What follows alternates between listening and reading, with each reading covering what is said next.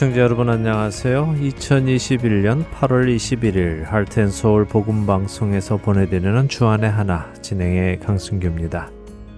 지난 한 주도 1등이 중요한 것이 아니라 완주하는 것이 중요한 믿음의 경주에서 포기하지 않고 계속해서 경주해 나가신 여러분 되셨으리라 믿습니다.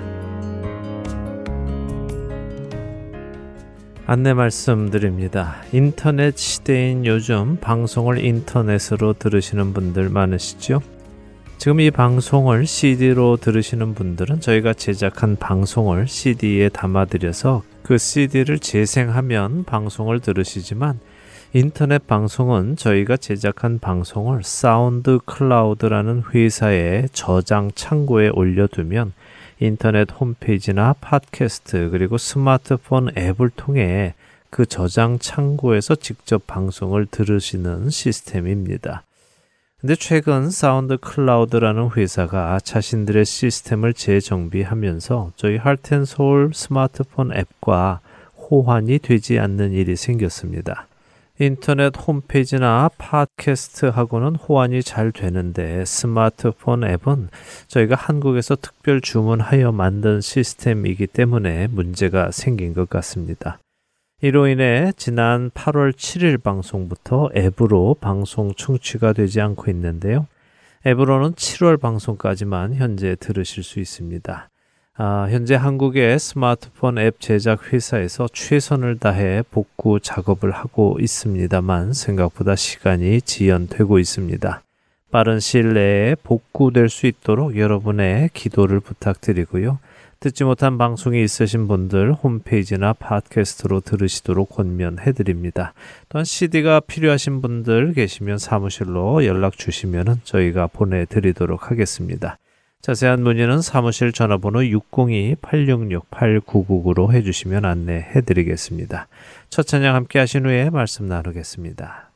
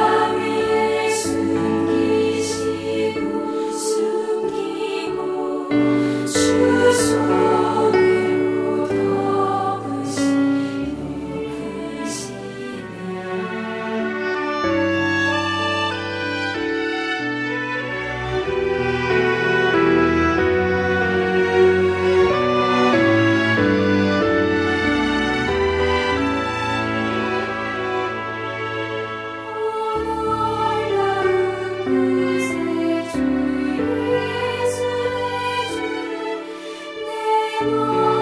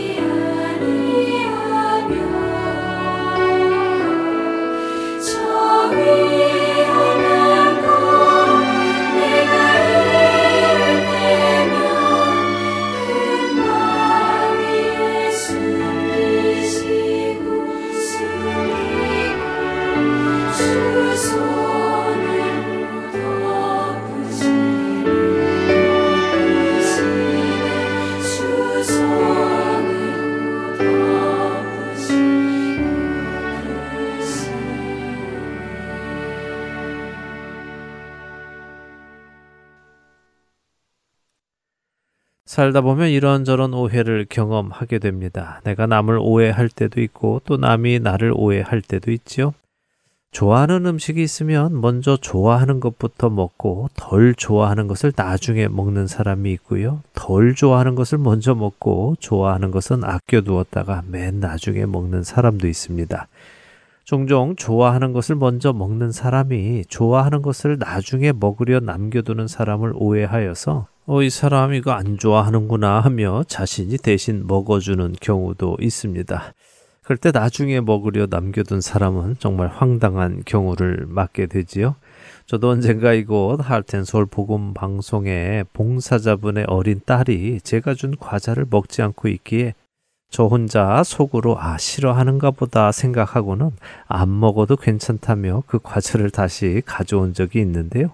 그때 그 어린 소녀가 깜짝 놀라며 집에 가져가서 먹으려고 남겨둔 것이라고 말해서 크게 무안한 적이 있었습니다. 그 소녀의 생각을 제 마음대로 생각하고 오해하여서 무안한 일이 있었지요. 그러나 이런 작은 오해들은 무안하기는 하지만 또 웃고 넘어갈 수도 있습니다만 때로 경찰이 무고한 사람을 범인으로 오해하여 체포하는 경우도 있고요. 심지어는 흉기를 꺼내는 줄로 오해해서 총격을 가해 사망에 이르는 사건도 있기도 합니다. 사소한 오해가 사소하게 끝나지 않고 커다란 결과를 가지고 오고 심지어는 돌이킬 수 없는 결과를 가져오기도 합니다. 여러분은 어떠십니까? 오해로 인한 어려움을 겪지는 않으십니까? 큰 오해가 없기를 바랍니다.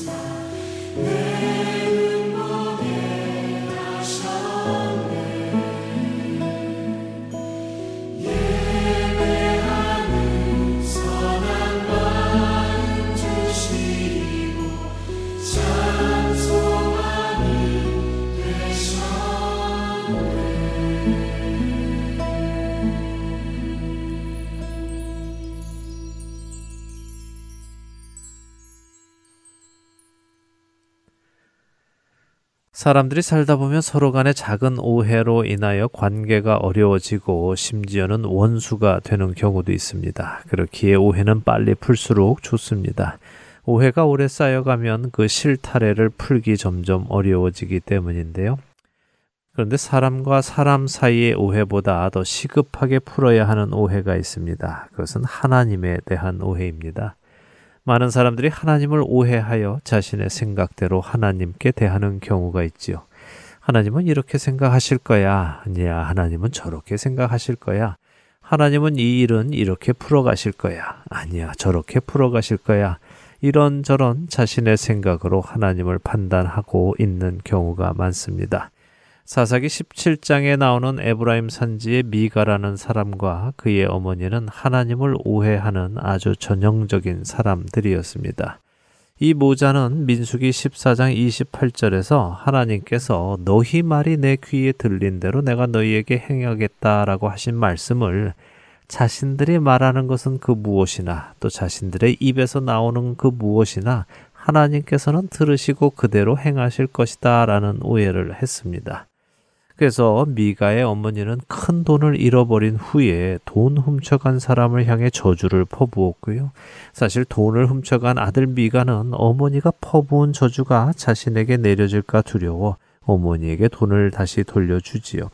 미가의 어머니는 자신이 퍼부은 저주가 아들에게 떨어질까 두려워 다시 말을 바꾸어 내 아들이 하나님께 복받기를 원한다라고 선언합니다. 미가는 그런 어머니에게 돈을 받아 신상과 애복과 드라빔을 만들어 자신의 집에 두었고 자신의 아들을 제사장으로 세우기도 했다가 나중에는 지나가던 레위 청년을 제사장으로 세우고는 이제 하나님께서 자신에게 복 주실 것을 안다며 즐거워했습니다.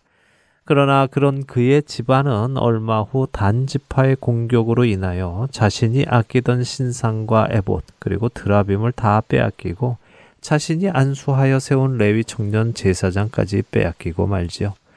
미갈은 하나님이 이제 자신에게 복을 주실 줄 알았지만 자신이 기대하던 복을 받지는 못했습니다.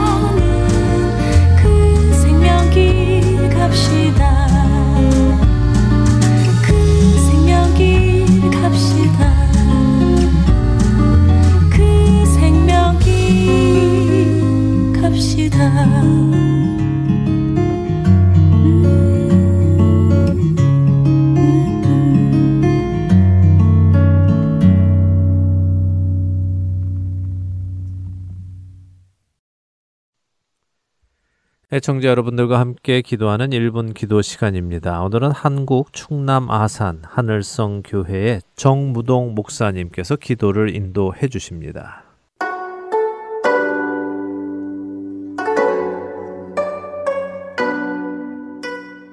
할렐루야. 안녕하세요. 하트앤 서울 복음방송 1분 기도 시간입니다. 저는 한국 충남 아산 하늘성교회 담임 목사 정무동입니다.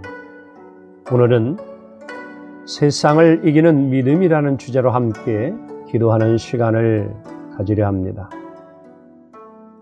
팬데믹의 시간을 보내면서 우리 모두는 이전에는 상상하지 못했던 삶을 보내고 있습니다. 뜻하지 않은 코로나 바이러스로 인해 현재 한국은 수도권은 비대면 예배로 비수도권은 20에서 30%의 제한된 인원으로 예배를 드려야만 하는 상황에 있습니다. 어떻게 보면 차원이 다른 새로운 종류의 신앙의 도전 앞에 우리 모두가 서 있는 것입니다. 한국 교회를 바라보며 안타까운 마음 금하지 못하는 가운데에 2주 전 2021년 7월 12일 출간된 성원현 목사님의 책 위그노처럼을 만나게 되었습니다. 위그노들은 지금의 우리와는 비교도 되지 않을 정도로 극심한 환경 속에서도 예배를 사모했고 하나님을 추구했습니다. 그들은 한 번의 예배를 위해서도 생명을 걸었습니다. 죽음을 무릅쓰고 신앙을 지켰고 광야로 쫓겨가면서도 이동식 강대상을 마련하면서까지 예배를 드렸던 위근호들의 삶과 신앙이야말로 오늘날 우리 모두가 본받아야 될 모습이 아닐 수 없습니다. 사랑하는 청취자 여러분, 저자 성원영 목사님은 위근호들에게 배우는 열 가지 교훈을 다음과 같이 정리했습니다. 용기를 내라. 고난을 감당하라. 저항하라. 디아스프라의 삶을 살라. 개혁자로 서라. 톨레랑스하라. 다섯 개의 솔라를 기억하라. 참된 프로테스탄티즘을 추구하라. 교회를 교회 되게 하라. 그리고 마지막 주 안에서 행복하라. 그렇습니다. 열 가지 교훈을 하나하나 음미하면서 그 교훈들을 우리 각자의 삶 속에서 적용할 수 있기를 간절히 소망합니다. 우리 하나님께서는 요한계시록 2장 13절에서 버가모 교회의 믿음을 이렇게 칭찬하고 있습니다. 내가 어디에 사는지를 내가 아노니 거기는 사탄의 권자가 있는데라. 내가 내 이름을 굳게 잡아서 내 충성된 증인 안디바가 너희 가운데 고 사탄이 사는 곳에서 죽임을 당할 때에도 나를 믿는 믿음을 저버리지 아니하였도다. 아멘. 기독교 신앙의 여정은 고난의 길이요 십자가의 길입니다. 그 어느 때보다 믿음의 위기를 겪고 있는 우리 모두에게 참된 믿음이 필요합니다. 이근호의 유적을 모아놓은 황야 박물관에서 어느 무명의 위근호의 한 기도문이 생각납니다. 주님이시여, 저를 묶고 있는 쇠고리를 결혼 만지로 보게 하소서. 그리고 저를 끌고 가는 이 사슬을 당신의 사랑의 사슬로 보게 하소서. 아멘. 그렇습니다. 사랑하는 청취자 여러분, 인생은 유한합니다. 잠시 가는 이 세상을 따르지 아니하고 끝까지 믿음을 잘 지키어 오직 주님께 영광 돌리며 주님 안에서 행복을 누리시기를 간절히 소망합니다. 기도합니다.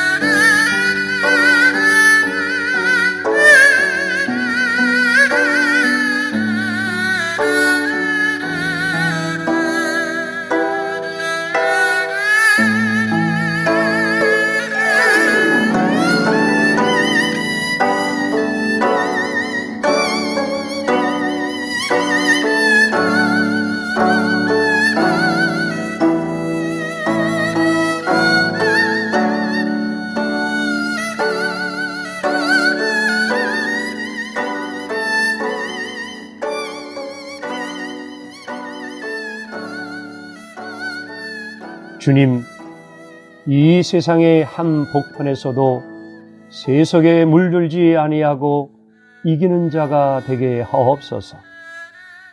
주님, 이 유혹과 핍박이 많은 세상 안에 살지만 안디바처럼 스데반 집사처럼 승리하게 하옵소서.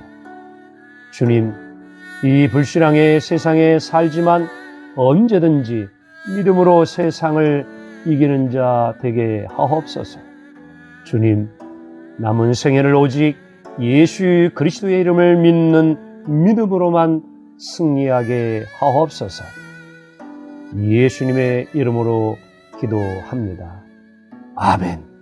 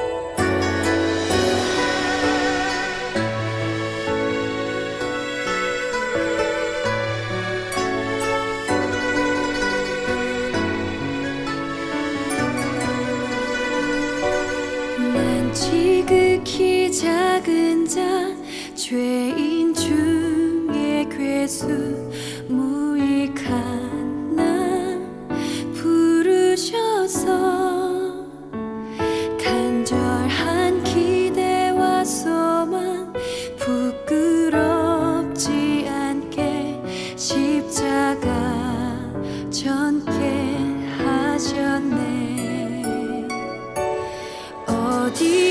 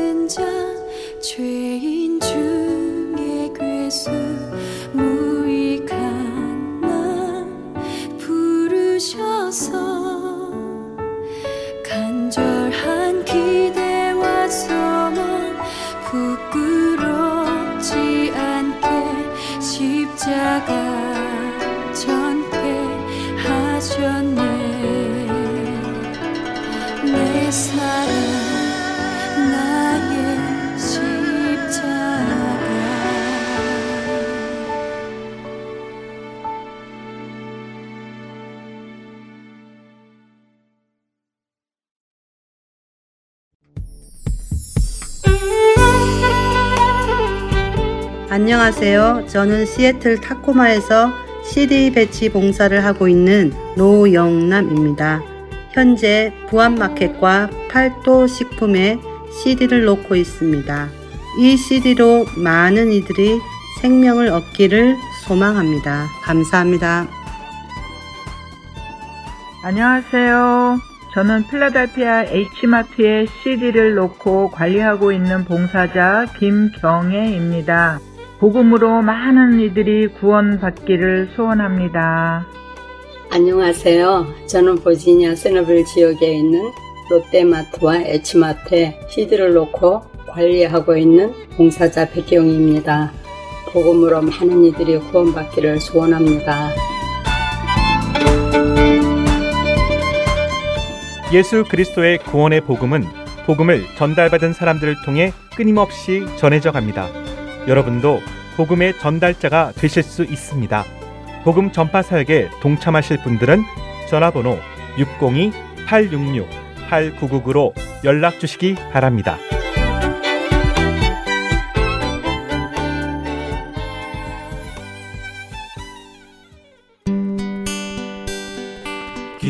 소식 사랑으로 땅끝까지 전하는 아랜소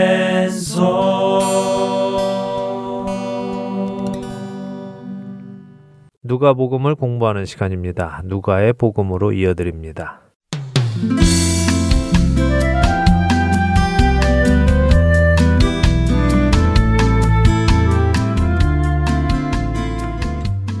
애청자 여러분 안녕하세요. 누가복음을 함께 공부해 나가는 누가의 복음 진행의 함혜진입니다. 네, 여러분 안녕하세요. 강승규입니다. 네, 지난 시간에는 예수님께서 당시의 죄인을 대표하는 세리인 마태를 부르시는 장면을 보았어요. 네, 메시아이신 예수님께서는 부정한 사람을 정하게 하시고 죄인의 죄를 사해 주시고 죄인을 불러 그들과 함께 먹고 마시셨습니다. 이것이 하나님께서 그 아들을 통해 하시고자 하신 일입니다. 부정한 우리, 우리 죄 속에 살아가던 우리, 그런 우리를 부르시고 깨끗게 하시고자 하신 것이죠. 이런 예수님의 사역을 보며 시비를 거는 사람들이 있었습니다. 그렇죠. 서기관과 바리새인들이 왜 죄인과 함께 먹고 마시느냐며 불평했죠. 네, 그렇습니다. 그런 그들에게 예수님은 예수님이 오신 이유를 분명하게 설명해 주셨습니다. 의사는 병자에게나 필요한 것처럼 인자가 오신 이유는 죄인을 불러 회개하게 하시려 함이었다고 말씀하시죠. 그러자 그들은 다시 묻습니다. 요한의 제자들도 금식하고 바리새인의 제자들도 금식하는데 왜 당신과 당신의 제자들은 금식하지 않느냐 하고요. 당시 바리새인들과 경건한 유대인들은 일주일에 두 번, 월요일과 목요일에 금식했다고 하셨죠. 네. 그렇게 두 번씩 금식하는 것이 당시 경건한 사람들의 신앙생활 중 하나였는데 예수님께서 그런 그들에게 혼인잔치 이야기를 해주셨어요. 네, 그러셨죠. 일주일씩 하는 혼인잔치를 치르다 중간에 월요일이니 금식합시다, 목요일이니 금식합시다 하지는 않지요. 네. 지금 예수님이 이 땅에 오셔서 하나님 나라의 백성들을 천국으로 초청하는 이 귀한 시간에는 금식하지 않는다는 말씀이죠. 그러나 예수님을 빼앗기는 날, 그날에는 금식할 것이다 라고 하셨습니다. 그리고는 한 가지 비유를 해주시는데요. 바로 새 포도주는 새 부대라는 비유이죠. 그렇습니다. 오늘 그 비유를 좀 보도록 하겠습니다. 누가복음 5장 36절에서 39절 읽고 이야기 나누죠. 네, 누가복음 5장 36절부터 읽습니다. 또 비유하여 이르시되 새 옷에서 한 조각을 찢어 낡은 옷에 붙이는 자가 없나니 만일 그렇게 하면 새 옷을 찢을 뿐이요 또 새 옷에서 찢은 조각이 낡은 것에 어울리지 아니하리라. 새 포도주를 낡은 가죽 부대에 넣는 자가 없나니 만일 그렇게 하면 새 포도주가 부대를 터뜨려 포도주가 쏟아지고 부대도 못 쓰게 되리라. 새 포도주는 새 부대에 넣어야 할 것이니라. 묵은 포도주를 마시고 새 것을 원하는 자가 없나니 이는 묵은 것이 좋다 함이니라. 자, 많이 들어보신 비유입니다. 그렇죠? 네, 그리스도인들만이 아니라 안 믿는 사람들도 종종 새 술은 새 부대에 이런 말을 하잖아요. 네, 맞습니다. 그런 이야기 자주 하죠. 네. 주로 새로운 시대를 열어갈 때 무언가 변화와 개혁을 추구할 때 자주 사용합니다. 예수님의 말씀의 의미 함께 살펴보죠. 새술은 세부대라는 비유보다 먼저 한 비유가 등장합니다. 새 옷 조각을 떼어서 낡은 옷에 붙이는 자가 없다 하는 비유입니다. 그건 뭐 너무 당연한 말씀 아닌가요? 누가 새 옷을 찢어서 헌 옷에 붙이겠어요. 반대라면 몰라도요. 그렇기도 하지요. 새 옷을 희생해서 헌 옷을 살리는 일은 잘 하지 않을 것입니다. 그러나 또 그 헌 옷이 자신에게 어떤 큰 가치가 있는 것이라면 그럴 수도 있지 않을까요? 그래서 사실 이 말씀은요, 새 옷의 가치가 더 높으냐, 헌 옷의 가치가 더 높으냐의 문제는 아닙니다. 예수님의 말씀처럼 새 옷 조각을 헌 옷에 붙이면 새 옷에서 찢은 조각이 낡은 것에 어울리지 않지요. 근데 혹시 이 어울린다는 표현의 의미 아십니까? 어울린다고요? 네. 뭐 어떤 것에 적합한 그런 것을 말하는 건 아닌가요? 뭐랄까 매치가 잘 된다던가 그런 의미요. 그러니까 이 옷이 나에게 잘 어울린다. 그 가방이 당신에게 참 잘 어울리네요. 이런 식으로요. 네, 우리 대부분이 어울린다 하는 말을 그런 의미로 씁니다. 맞습니다. 적합하다, 잘 매치된다 그런 의미로 씁니다. 그런데요, 사전을 찾아보면요, 어울린다 하는 말에는 이런 의미가 있습니다. 여럿이 모여 한 덩어리가 되다라는 의미요. 음, 여럿이 모여 한 덩어리가 된다고요? 어, 그건 좀 의외네요. 그렇죠. 정의 자체를 음. 들어보면 조금 의외입니다. 네. 그런데 또 우리가 사용할 때 보면 그런 의미로 사용하고 있는 것을 알 수 있죠. 뭐 예를 들어 자녀들에게 나쁜 친구들하고 어울리지 마라 하면서 주의를 주기도 하죠. 나쁜 친구들과 모여서 한 덩어리가 되지 마라 이런 의미 맞습니다. 음, 정말 그렇네요. 친구들과 어울리다, 어울리지 마라 할 때는 그런 의미가 많네요. 네, 그래서 여기 누가 복음에서 예수님이 하신 말씀은 새 옷 조각과 낡은 옷이 서로 매치가 잘 안 된다, 어울리지 않는다 그런 의미라기보다요. 네. 서로 모여 한 덩어리가 될 수 없다 그런 말씀으로 이해하는 것이 더 옳습니다. 왜냐하면요, 우리가 새 옷을 사서 한번 입고 빨면은 어떻게 됩니까? 새 옷을 빨면요, 아무래도 옷이 줄지요. 그렇죠. 옷감에 따라 다르지만 뭐 두어 번 빨 때까지 줄어드는 옷도 있습니다. 자, 그렇기에 새 옷에서 조각을 떼어서 낡은 옷에 붙여서 낡은 옷을 고치면요.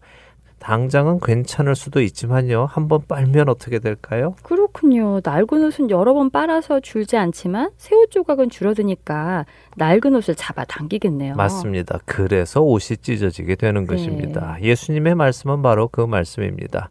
둘이 하나가 되지 못하고 둘 다 망가지게 된다는 말씀이죠. 여기서 새 옷은 무엇을 의미하고 낡은 옷은 무엇을 의미할까요? 새 옷은 예수님이고 낡은 옷은 바리새인들이 모세의 율법을 잘 지키겠다고 만들어낸 조항들이겠지요. 예수님은 바리새인들이 만들어낸 구멍난 규례들을 메꾸어 주시기 위해 오신 것이 아닙니다. 또한 예수님은 모세의 율법과도 같지 않으시죠. 물론 모세의 율법이 하나님의 말씀이지만요. 그 용도가 다르기 때문입니다.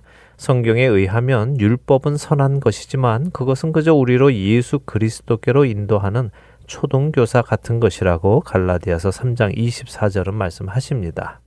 예수님은 만물을 새롭게 하시기 위해 오셨습니다. 그 전에 있던 낡은 것과 새 것을 합치면 둘 다 망가집니다.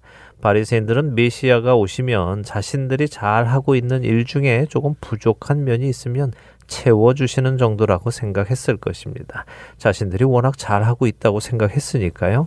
그러나 예수님은 모든 것을 새롭게 하셨습니다. 네, 그들의 빈 부분만을 메꿔주시는 것이 아니라 모든 것을 새롭게 하시기 위해 오셨다는 것이 새삼 깨달아지네요.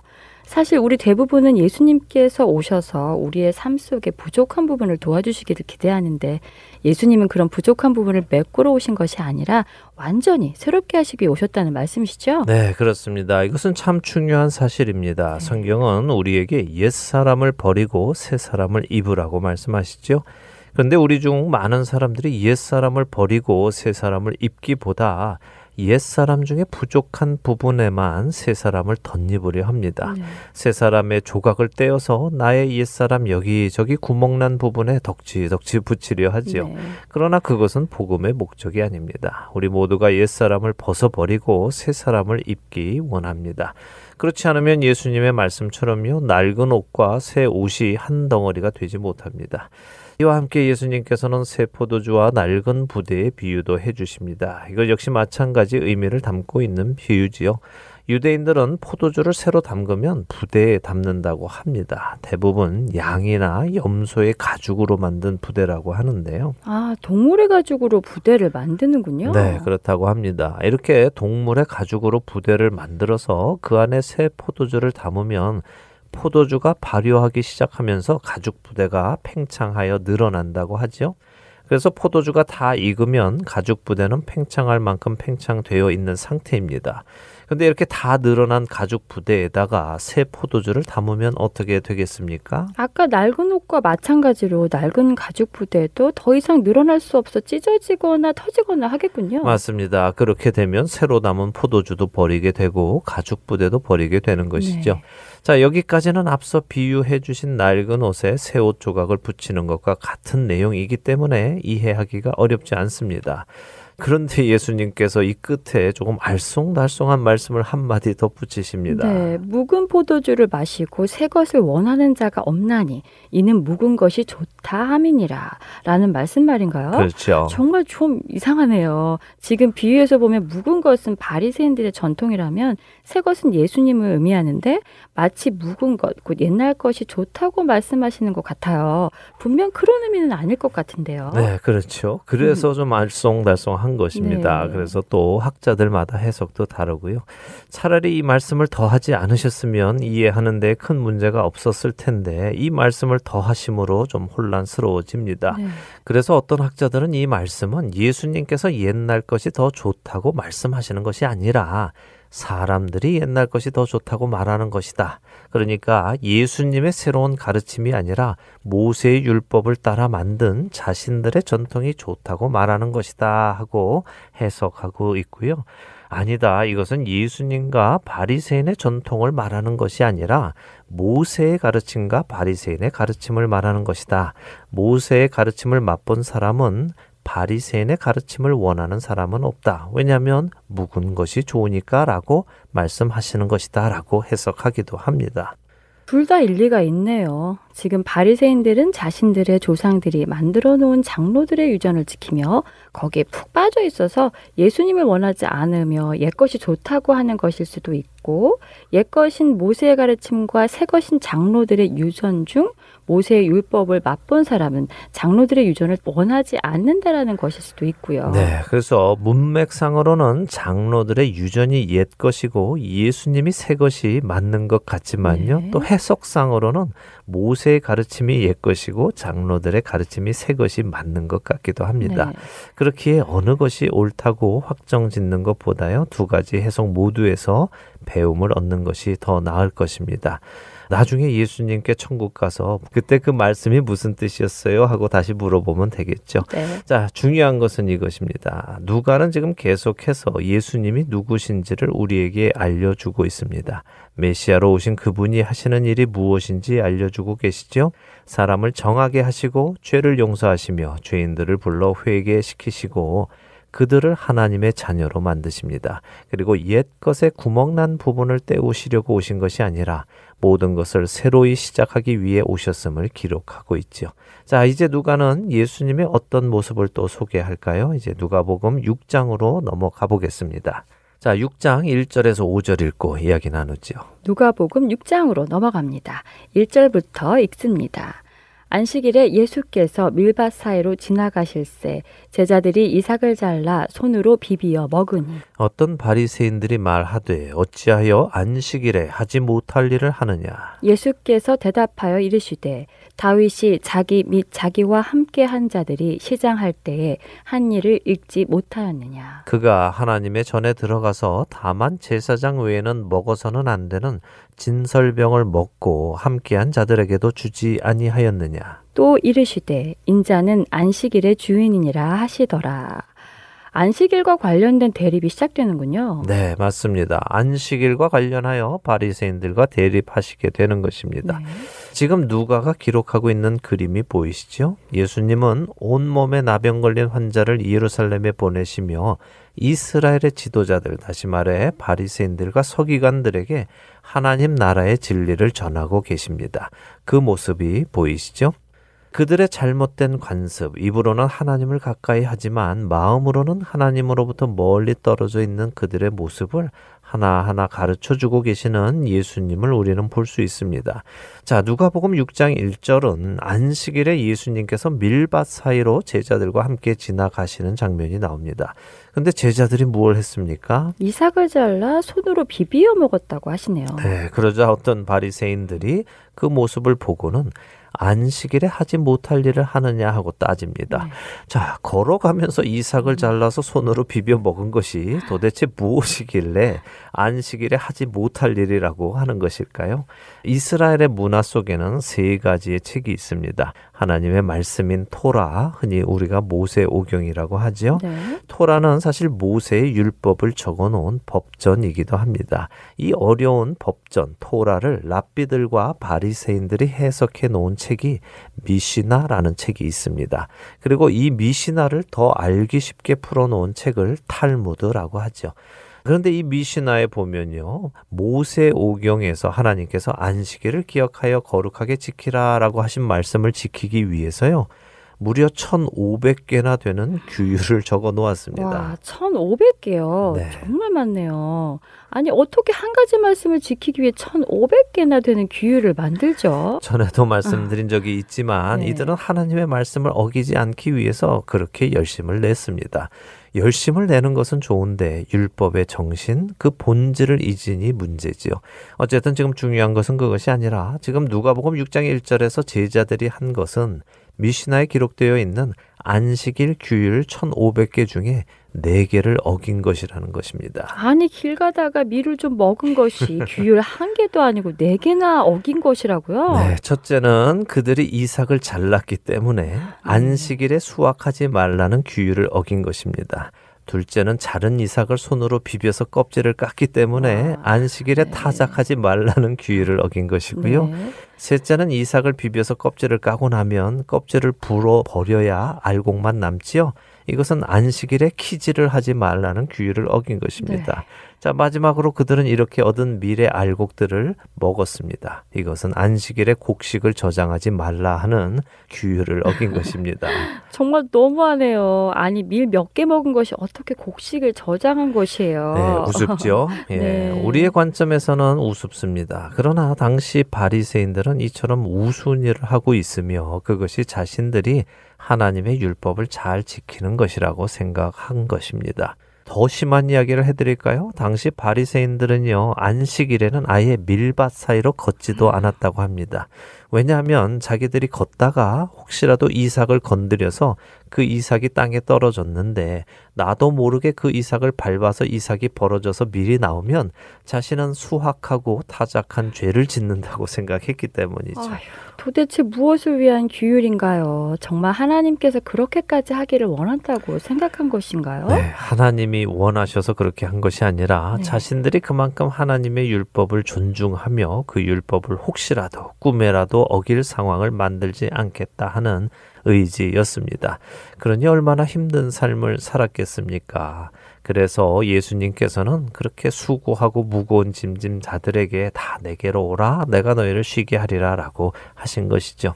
자, 이렇게 자신들은 절대 하지 않을 일을 한 예수님의 제자들을 향해 도전하는 바리새인들에게 예수님은 사무엘상 21장에 나오는 다윗과 그의 부하들의 이야기를 해 주십니다.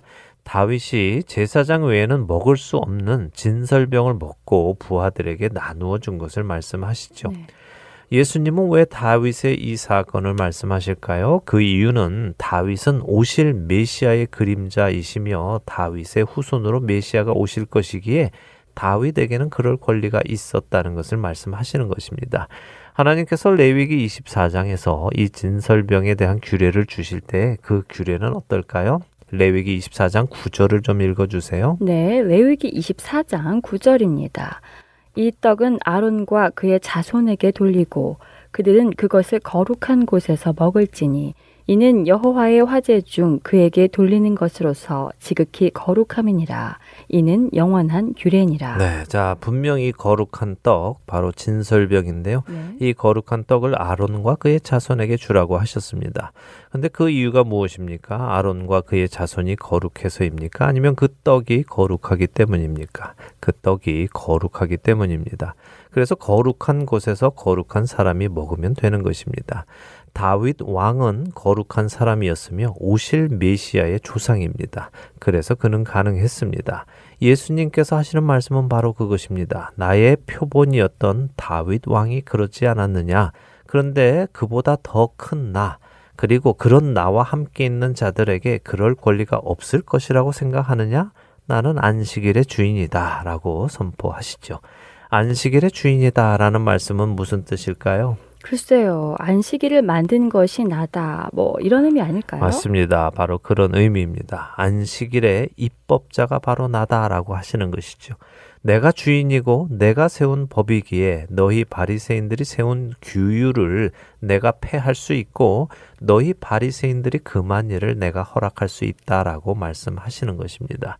예수님은 지금 바리새인들에게 그들이 만들어낸 그 모든 규율들이 하나님을 더욱 사랑하게 돕는 것이 아니라 자신들의 의만 세워 자신들로 교만의 자리에 앉게 하는 것임을 확인시켜 주시는 것입니다. 우리도 우리가 만들어 놓은 여러 가지 기준들, 조항들, 규율들이 있습니다. 그리고 그런 규율을 가지고 다른 사람을 정죄하고 판단하고 심판하는 우를 범하지요. 네, 그렇게 남을 판단하고 심판할 때 우리 자신은 기분이 좋아지는 악한 모습을 보이기도 하죠. 그렇기에 우리는 그렇게 우리들이 만들어 놓은 모든 것을 내려놓고 오직 주님의 말씀만을 기준으로 삼아 살아가야 할 것입니다. 자, 이런 예수님의 가르침에 바리새인들은 깨달음을 얻을까요? 다음 시간에 계속해서 살펴보겠습니다. 네, 오늘도 바리새인들에게 진리를 가르치시는 예수님을 보았습니다. 예수님이 가르치시는 그 진리가 우리 안에도 전달되어 옳지 않은 것, 그릇된 것, 나의 의를 쌓아가는 모든 것들을 내려놓게 되기를 바랍니다. 한 주간도 주 안에서 깨끗게 되는 은혜가 여러분께 있기를 기도드립니다. 저희는 다음 주에 다시 뵙겠습니다. 안녕히 계십시오. 안녕히 계세요.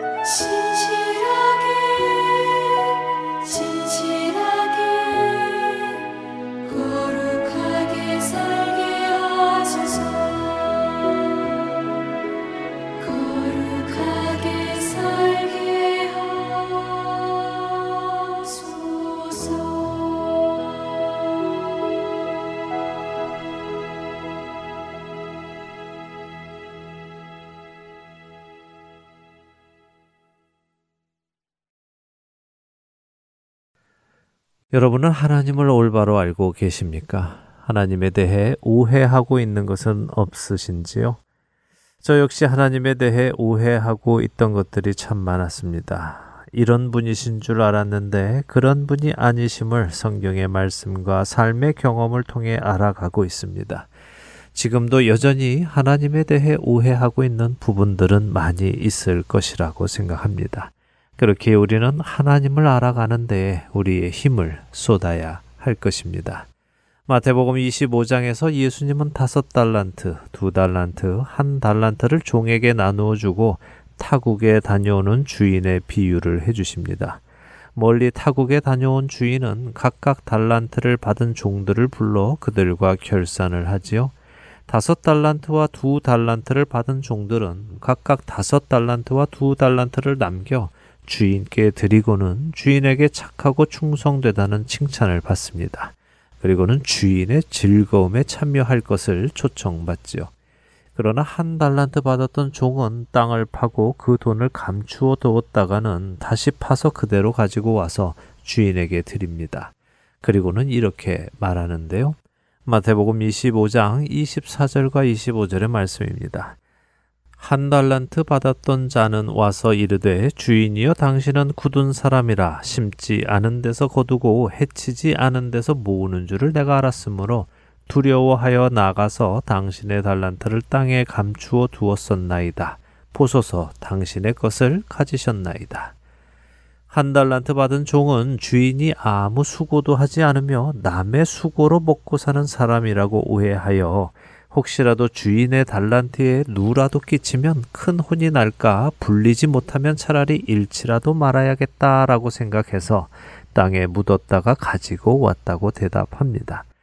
그런 그에게 주인은 대답하지요. 마태복음 25장 26절과 27절의 말씀입니다. 그 주인이 대답하여 이르되 악하고 게으른 종아 나는 심지 않은 데서 거두고 해치지 않은 데서 모으는 줄로 내가 알았느냐 그러면 내가 마땅히 내 돈을 취리하는 자들에게나 맡겼다가 내가 돌아와서 내 원금과 이자를 받게 하였을 것이니라.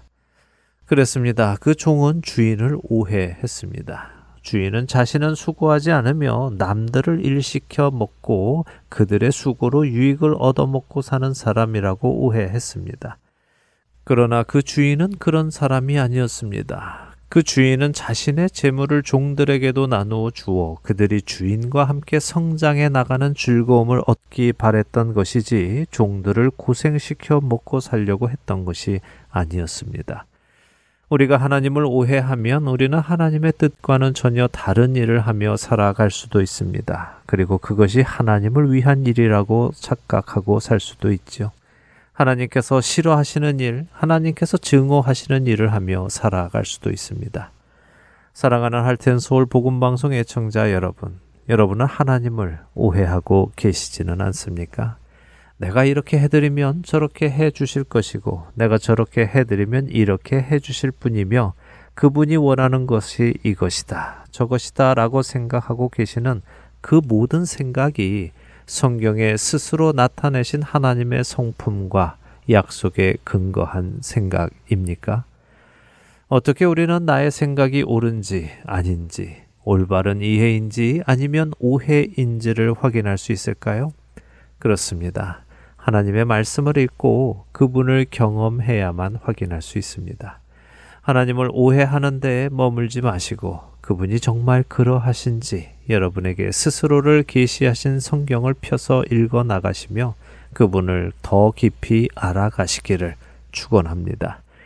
하나님께서는 이스라엘 백성들에게 호세아 4장 6절에서 내 백성이 지식이 없어 망한다고 말씀하셨습니다.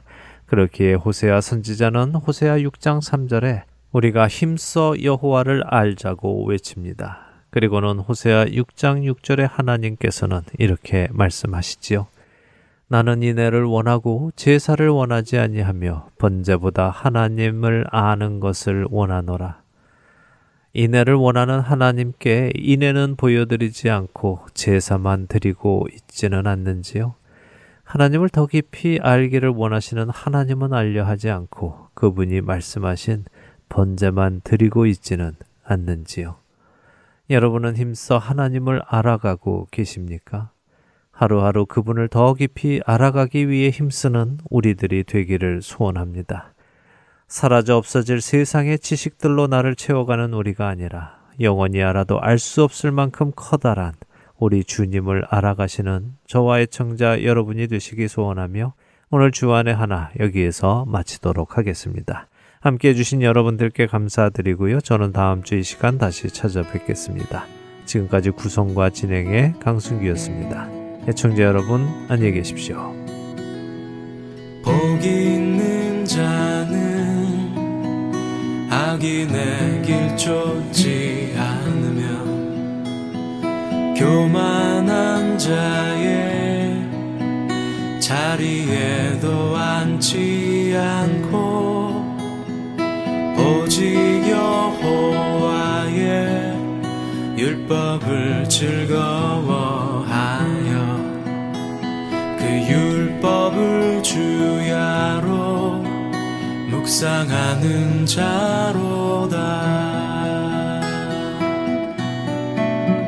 저는 시냇가에 심은 나무가 시절을 쫓아 과실을 맺으며 그 잎사귀 마르지 않음 같이 저가 하는 모든 일 여호와께서 인정하시나니 그 행사가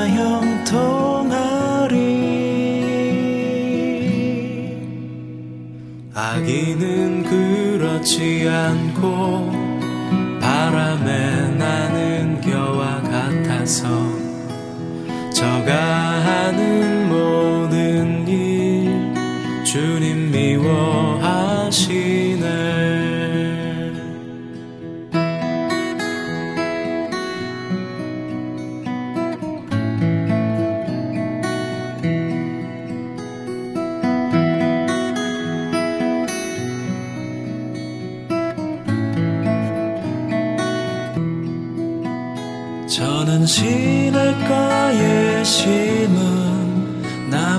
시절을 쫓아 과실을 맺으며 그 잎사귀 마르지 않음 같이 저가 하는 모든 일 여호와께서 인정하시나니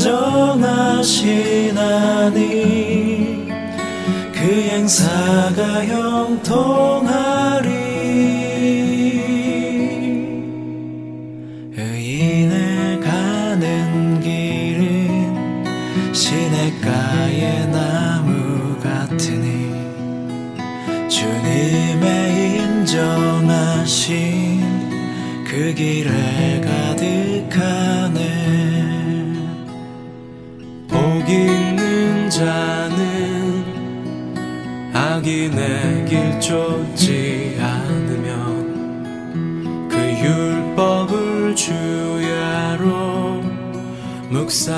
묵상하는 자로다